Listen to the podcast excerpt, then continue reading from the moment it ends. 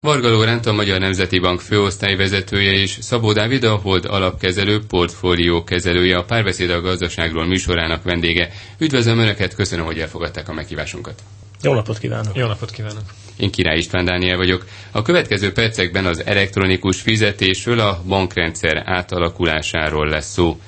Jövő hónap elejétől indul az azonnali fizetés rendszere tesztüzemmel, élesben 2020 március másodikától érhető majd el a lakossági és vállalati ügyfelek számára, jelentette be az MNB a módosítást még május utolsó napján. Mit jelent a tesztüzem, Varga Lóránt?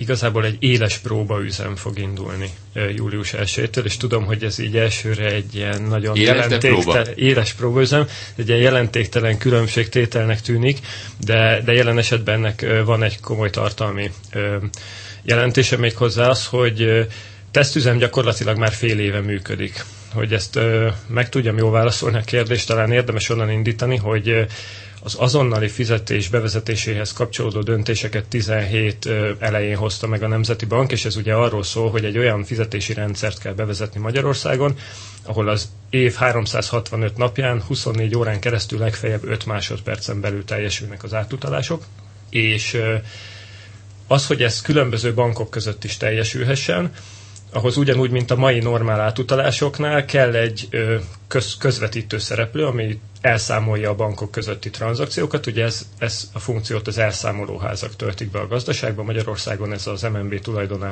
tulajdonában álló Zsíró ZRT. Vagyis a, ez a nagy fejlesztési projekt, ami az azonnali fizetés bevezetését jelenti, ez két, rész, két fő részből áll. Kell a bankok informatikai rendszereit fejleszteni, és kell a központi rendszert fejleszteni. A központi rendszer áll a zsíróból, és az MNB-nek is vannak benne feladatai. És a központi rendszer fejlesztését gyakorlatilag 18 végére olyan állapotban majd, hogy nem készre hoztuk, hogy egy intenzív tesztelési időszak meg tudott indulni, vagyis ugyan nem az éles rendszeren, de azzal teljesen megegyező funkcionalitású tesztrendszeren a bankok el tudták kezdeni tesztelni a saját tranzakciókat, és ezzel persze mi is elkezdtük tesztelni a központi rendszert.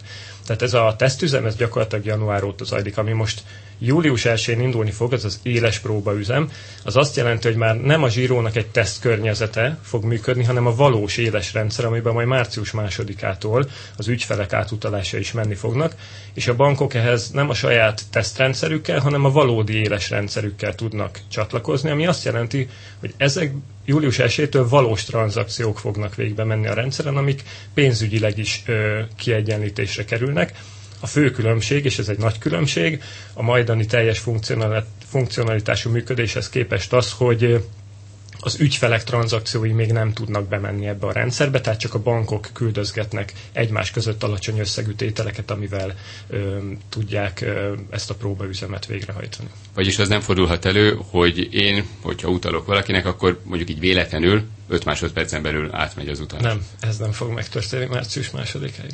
Szabó Dávid, Európában, illetve itt a régióban mikortól működik az azonnali fizetés? Mennyire vagyunk elől?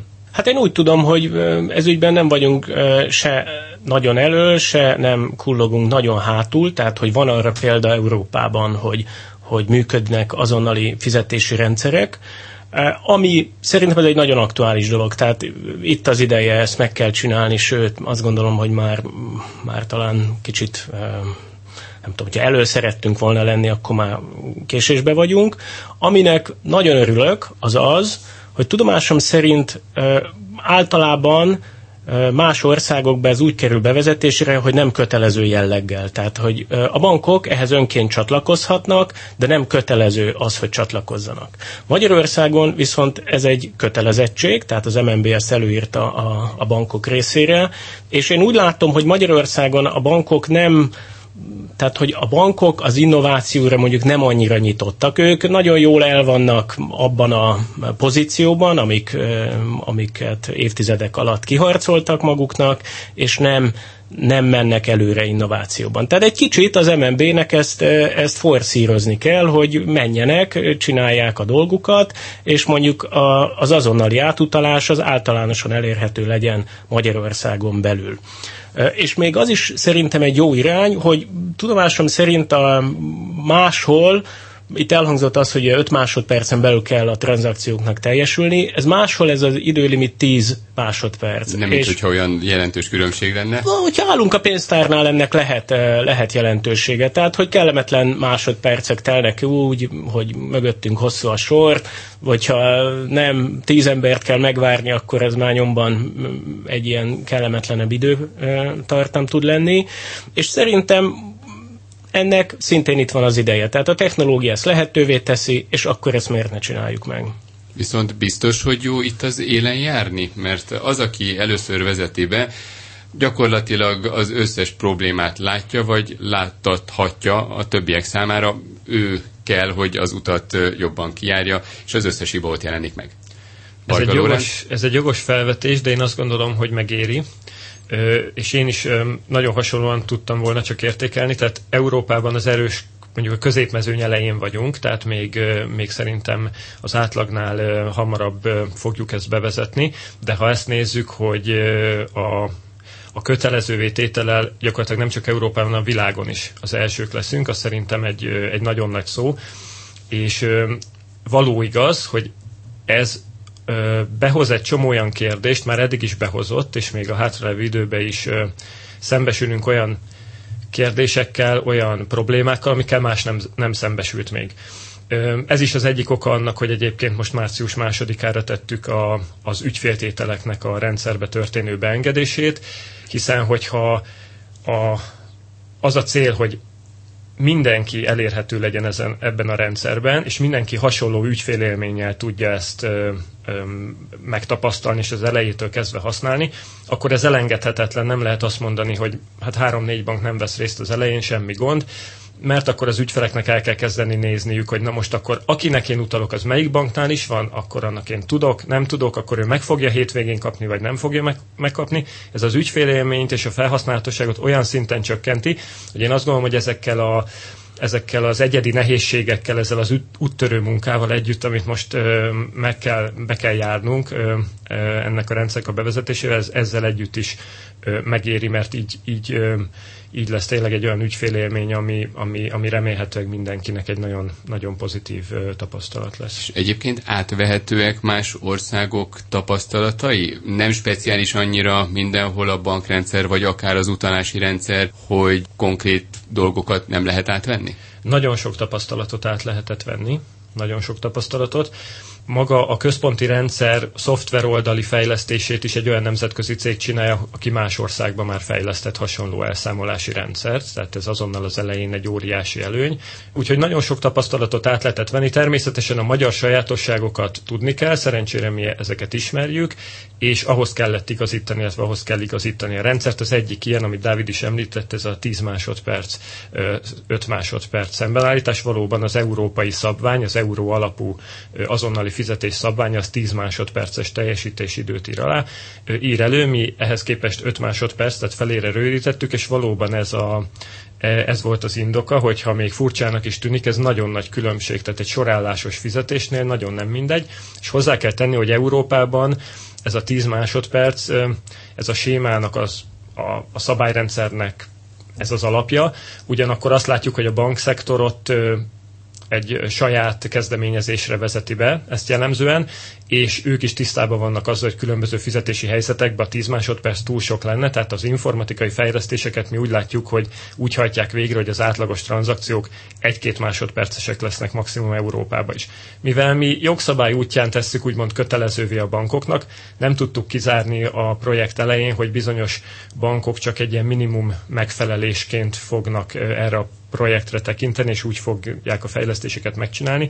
Ezért ki akartuk zár, zárni azt, hogy valaki maximális 10 másodpercet kihasználva olyan átfutási időt vel fejlesz a rendszereit, ami már bizonyos fizetési helyzetekbe kellemetlenségeket okoz, és ezért csökkentettük le 5 másodpercre. Egyébként a, a bankok védelmében annyit mondanék, hogy ez ö, nekünk is egy kellemes meglepetés volt az elején, ebben a projektben nagyon együttműködőek, tehát nem láttuk azt, hogy nem, nem érveltek hosszasan az ellen 2016-17 folyamán, hogy egyáltalán miért van erre szükség. Szemben a napközbeni átutalással, ugye 2012-ben vezettük be azt, hogy nem egyik napról a másikra teljesülnek csak az átutalások, hanem négy órán belül akkor sokkal nagyobb ellenállás volt érdekes módon. Én azt gondolom, hogy a bankszektor is most jobban érzi azt a verseny helyzetet, amit a, a különböző alternatív fizetési megoldásokat kínáló cégek támasztanak velük szemben, tehát ebben kimondottan együttműködők voltak. Még az is lehet, hogy szabályozás nélkül is meg tudtuk volna csinálni. Szabó Dávid, vajon a verseny miatt alakult úgy, hogy ez az 5-10 másodperces utalás létrejött, vagy létrejöhetett, illetve miért nem akár 5 évvel ezelőtt technológiailag, technikailag, mondjuk 2015-ben ez még lehetetlen volt? Nem hiszem, hogy lehetetlen lett volna. Tehát egyrészt azt gondolom, hogy ennek az egyik oka az az lehet, hogy az MNB 2012-ben nagyon keményen kiállt mellett, hogy már pedig ezt most, tehát ő, ő átverte a bankokon az, hogy már pedig a napközbeni átutalást megcsinálja. Tehát egyrészt volt a bankoknak egy olyan tapasztalata az MNB-vel szemben, hogy azt, azt meg fogja csinálni, és és a, ez elleni lobby tevékenységek mondjuk nem biztos, hogy nagyon hatékonyak, esetleg hátrányosak a saját helyzetükre. A másik dolog pedig az lehet emellett, vagy emögött, hogy 2016-ban már sokan hallottak az olyan teljesen más fizetési rendszerekről, mint például amit a bitcoin és a kriptopénzek jelentenek, hogy ott van egy olyan teljesen semmiből kinövő új világ, amelyik fizetési megoldásokat tesz lehetővé tőlük függetlenül. Mégpedig bizonyos értelemben jobban, mert gyorsabb átutalást biztosít egy bitcoin átutalás, úgy, hogy egyébként egy bitcoin átutalás az, az nélkülözi, az nem központi rendszeren fut, hanem valami decentralizált hálózaton.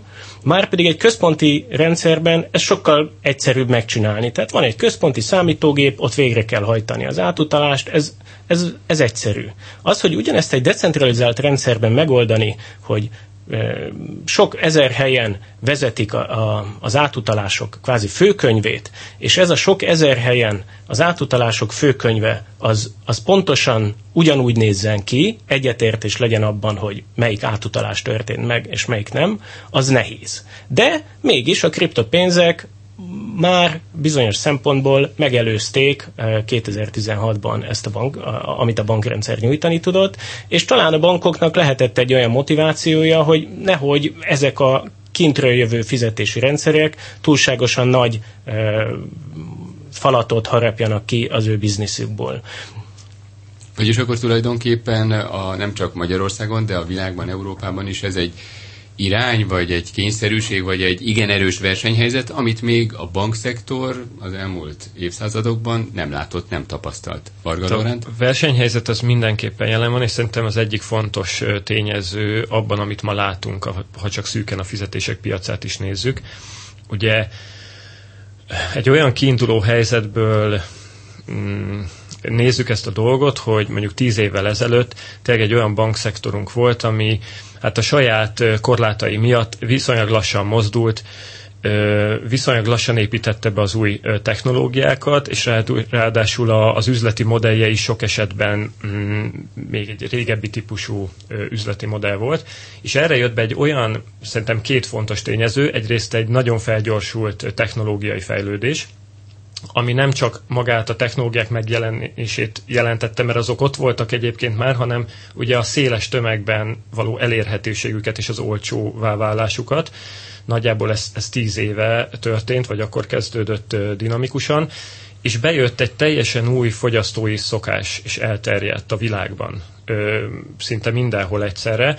Ugye ezzel a ami, amit én leginkább a valós idejűséggel tudok megfogni. Tehát ugye ezzel a közösségi médiás, digitalizációs, internet alapú világban az emberek, és főleg persze a fiatalabb generációk nagyon hamar hozzászoktak ahhoz, hogy valós időben fogyasztják a híreket, valós időben tudják, hogy hol mi történik a világban, valós időben küldenek üzeneteket, bármilyen technológiai megoldás, ezt a világ másik végén azonnal megkapja valaki, és ez 0-24-be így megy és egyre inkább egyre, és volt ez a kialakult ez az újfajta fogyasztói elvárás, ami a pénzügyek és, és ezen belül a fizetések területén is egyre inkább ezt elvárta volna, hogy miért van az, hogy én csak 8-tól 4-ig tudok átutalni, vagy valamilyen fizetést teljesíteni.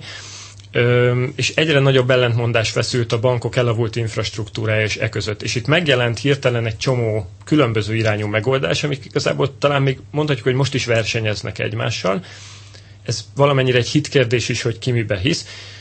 Ugye megjelennek olyan megoldások, amik azt a hagyományos, már kicsi elavult banki infrastruktúrát használják, de ráépülnek valahogy. Például vannak ezek a mondjuk a nemzetközi pénzküldési megoldások, most név nélkül, akik egyszerűen számlát nyitnak különböző országokba, tehát egy az egybe a régi infrastruktúrát használják, csak kihasználják azt, hogy a bankok ebbe nem mozdultak ö, megfelelően gyorsan, és ö, olcsóbban és gyorsabban így a országok közötti pénzmozgást meg tudják valósítani. Vannak, vannak olyan megoldások, és talán ezek jelenleg a legnépszerűbbek, amelyek a fogyasztói élményt próbálják egy kicsit az ügyfél élményt növelni, de ugyanazon az infrastruktúrán. Erre legjellemzőbb ugye a kártya infrastruktúra használat, hogy a mobiltárcák és a különböző mobilfizetési megoldások legtöbbje ma úgy működik, hogy egy bankkártyát integrálunk egy mobil alkalmazásba, és a felhasználói élmény az, ami jobb, érintem, QR kódot olvasok be, applikációt használok, nem kell bepötyögni mindig a kártyaszámot, stb. De igazából ugyanazt az infrastruktúrát használja, ami a 30 éves kártyainfrastruktúra. Vannak, amik teljesen megkerülik ezt az infrastruktúrát, úgy próbálnak alternatívát nyújtani, ez a kriptopénzek, e-pénzrendszerek, amik itt teljesen a, a, megkerülik ezt és, és, és talán negyediknek mondanám az azonnali fizetési rendszereket, ami, ami a hagyományos infrastruktúrákat tekintve a legnehezebb feladat, de én például abba hiszek, hogy a leginkább kifizetődő és a leginkább versenyképes hosszú távon, amikor azt mondjuk, hogy tűrjük fel az ingójunkat, és újítsuk meg a központi infrastruktúrát úgy, hogy az a kor digitális színvonalán legyen. Igazából erről szól ez a projekt, felhozzuk a banki infrastruktúrákat arra a digitális színvonalra, ami egyébként ma már egy teljesen átlagos. Szabó Dávid?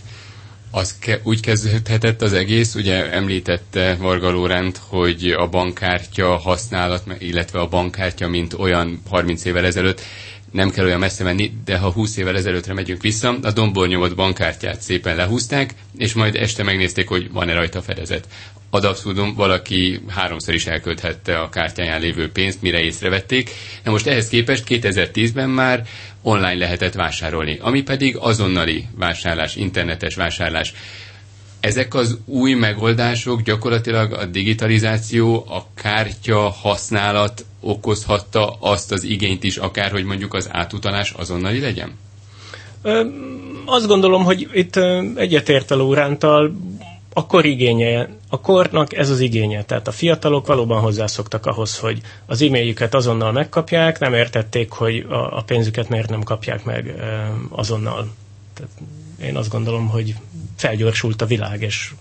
Mondhatjuk azt, talán lehet, hogy egy kicsit durva a hasonlat, illetve ö, egyszerű a megfogalmazás, hogy a bankrendszer egy kicsit lemaradt a digitalizációban? Ezt mondhatjuk, igen, ezt abszolút mondhatjuk. De nem csak Magyarországon, az egész világon. Igen, ez egy nagyon erősen túlszabályozott terület, egyrészt, másrészt nagyon-nagyon nagy tőkeigénye van, tehát ez egy oligopól piac, a bankok beragadtak egy múlt századi rendszerben, múlt századi megoldásokat használva, és jól érezték magukat a mi kárunkra. És akkor tulajdonképpen ez a mostani egy újfajta pénzügyi kultúra felé tett lépést, mert ugye mondjuk majd e-mail cím és mobiltelefonszám alapján is lehet utalni, persze majd jövő évtől. Így van. Hát ugye a magyar azonnali fizetési rendszer nem csak a, az alapinfrastruktúrából áll, ami biztosítani fogja, hogy bármelyik bankból, bármelyik másik bankba 5 másodperc alatt átmenjen a pénz éjjel-nappal, hanem különböző ilyen kiegészítő szolgáltatásokat is a rendszer részévé tettük éppen azért, mert a fő cél, ami a szemünk előtt lebeg, az az, hogy minél inkább nőjön az elektronikus tranzakciók száma, lehetőleg a készpénzes tranzakciók ö, ö, kárára, és ehhez nem elég az, hogy, hogy 5 másodperc alatt átmegy a pénz, ha elindítom, hanem az is fontos, hogy hogy tudom elindítani. Ugye a készpénznek, a készpénz egy nagyon jó dolog. Tehát, hogy ezt el kell ismerni, a készpénznek van egy csomó jó tulajdonság, amit még eddig egyetlen egy elektronikus fizetési mód sem tudott százszázalékosan lefedni. Tehát, hogyha most nagyon egyszerűsítve, ugye a készpénz az folyamatosan elérhető, tehát 0-24 órában tudom használni, nagyon egyszerűen használom, megfogom, átadom, kényelmes a fogyasztónak, és látszólag ingyenes, tehát hogy vagy nagyon alacsony költségű, tehát a, a fogyasztó, aki használja a vásárló, neki az az érzékelés, és most mindegy egyébként, hogy ez nem igaz, és a társadalmi szinten ez nagyon drága, de neki az érzékelése az az, hogy ez egy, ez egy gyakorlatilag költségmentes dolog a részére. És ezt mi úgy voltunk vele 2012-ben, mikor a Nemzeti Bankba egy pénzforgalmi stratégiát alkottunk, hogy induljunk ki ebből, mert ha az a tény, hogy nagyon szeretnek az emberek készpénzt használni, akkor meg kell nézni, hogy miért szeretik azt, és meg kell próbálni olyan fizetési módokat behozni, vagy úgy fejleszteni a hazai pénzforgalmat, hogy olcsóbb ö, fizetési megoldásokkal is lehessen ezeket a tulajdonságokat reprodukálni. És ugye az azonnali fizetési rendszerben mi azért hiszünk nagyon, mert egyrészt a készpénznek ezt a folyamatos elérhetőségét biztosítja, ezt az alapinfrastruktúra biztosítja, ehhez két dolog kell még, hogy sikeres legyen akkor, az, az előbbiekben elmondottak alapján. Egyrészt hasonlóan kényelmesen kell tudnia használni az ügyfeleknek, másrészt meg hát költség oldalon is versenyképesnek kell lennie. Most itt a, a, az e-mail cím, telefonszám, mint másodlagos azonosító, amit említett, az ez a kényelmes használatot alapozza meg. Ugye ez annyit jelent, hogy ha az ügyfelek regisztrálják a, a központi rendszerbe a saját mobilszámukat, e-mail címüket, és egyébként a adóazonosító jelüket is tudják, akkor erre is fogadhatnak illetve ezek segítségével is lehet részükre pénzt küldeni, amit persze ugyanúgy a bankszámlájukra kapnak meg, csak egyszerűen nem kell a partnerüknek tudni, hogy akkor mi az én bankszámlám pontosan, hanem elég az e-mail cím, a mobilszám, és ugye ez miért teszi kényelmesebbé? Azért, mert az e-mail címem, a mobilszámom, az sokkal több embernek megvan, akivel kapcsolatban vagyok, csak hogy egy jó példát mondjak, erre sokkal könnyebb egy mobil fizetési megoldást fejleszteni, mert egy mobil applikáció át tud nyúlni a kontaktlistába, ott kiválasztom azt az embert, akinek küldeni akarok, és onnan csak beszívja vagy az e-mail címet, vagy a mobilszámot, és már mehet is, a központi rendszer meg majd mellé teszi a számlaszámot, és akkor ugyanúgy meg fogja kapni a, a kedvezményezett a pénzt. Tehát ez mind arról szól, hogy olyan építő elemeket próbálunk oda tenni a bankoknak, amit ők, amikből ők jó fizetési szolgáltatásokat tudnak fejleszteni az ügyfeleiknek. Most nem kérem, hogy mondják el, de hogyha megkérdezném, hogy mi a bankszámlaszámuk, nem biztos, hogy fejből el tudnák mondani. Biztos, hogy nem. Én el tudnám, de, de valóban egyszerűbb lenne. Az címét az, Igen, az, az egyik az, ugye 7 számjegy, jó plusz az országkod, a másik pedig az egy kicsit több 24. Hagy tegyek, bocsánat, még, még, egy dolgot hozzá ahhoz, hogy mi a készpénznek az előnye, amit nem hangzott el, és egyébként gyakran elfelejtődik. A készpénznek az egy nagyon-nagyon fontos előnye, hogy védi a privát szférát. Tehát az a tranzakció, ami készpénzes tranzakció, az nem fog kiderülni valamifajta központi hatóság számára, és ezek nagyon-nagyon érzékeny adatok tudnak lenni. És ez tehát, hogy az, hogy az én minden tranzakciómról valamifajta központi hatóság tudjon, a számomra nagyon-nagyon ijesztő. Mert ezek olyan adatok, amivel vissza lehet élni. Nem feltétlenül a központi hatóság él vissza, nyilván ezeket az adatokat el lehet lopni. Egyszerűen a, ezek az adatok, ezek a személyes adatok, ezek, ezek olyanok, mint a veszélyes hulladék hogy az, arra nagyon kell vigyázni. De a legjobb az az, hogyha meg se keletkeződik, és, és ezért van értelme mondjuk készpénzes tranzakciókat nem teljesen kivezetni, vagy olyan megoldást találni, ami védi a privát szférát. Hamarosan akkor visszatérünk a készpénzzel is, a készpénzforgalommal. Varga Lóránt, a Magyar Nemzeti Bank főosztályvezetője és Szabó Dávid, a Hold alapkezelő portfólió kezelője, a párbeszéd a gazdaságról mai műsorának vendége.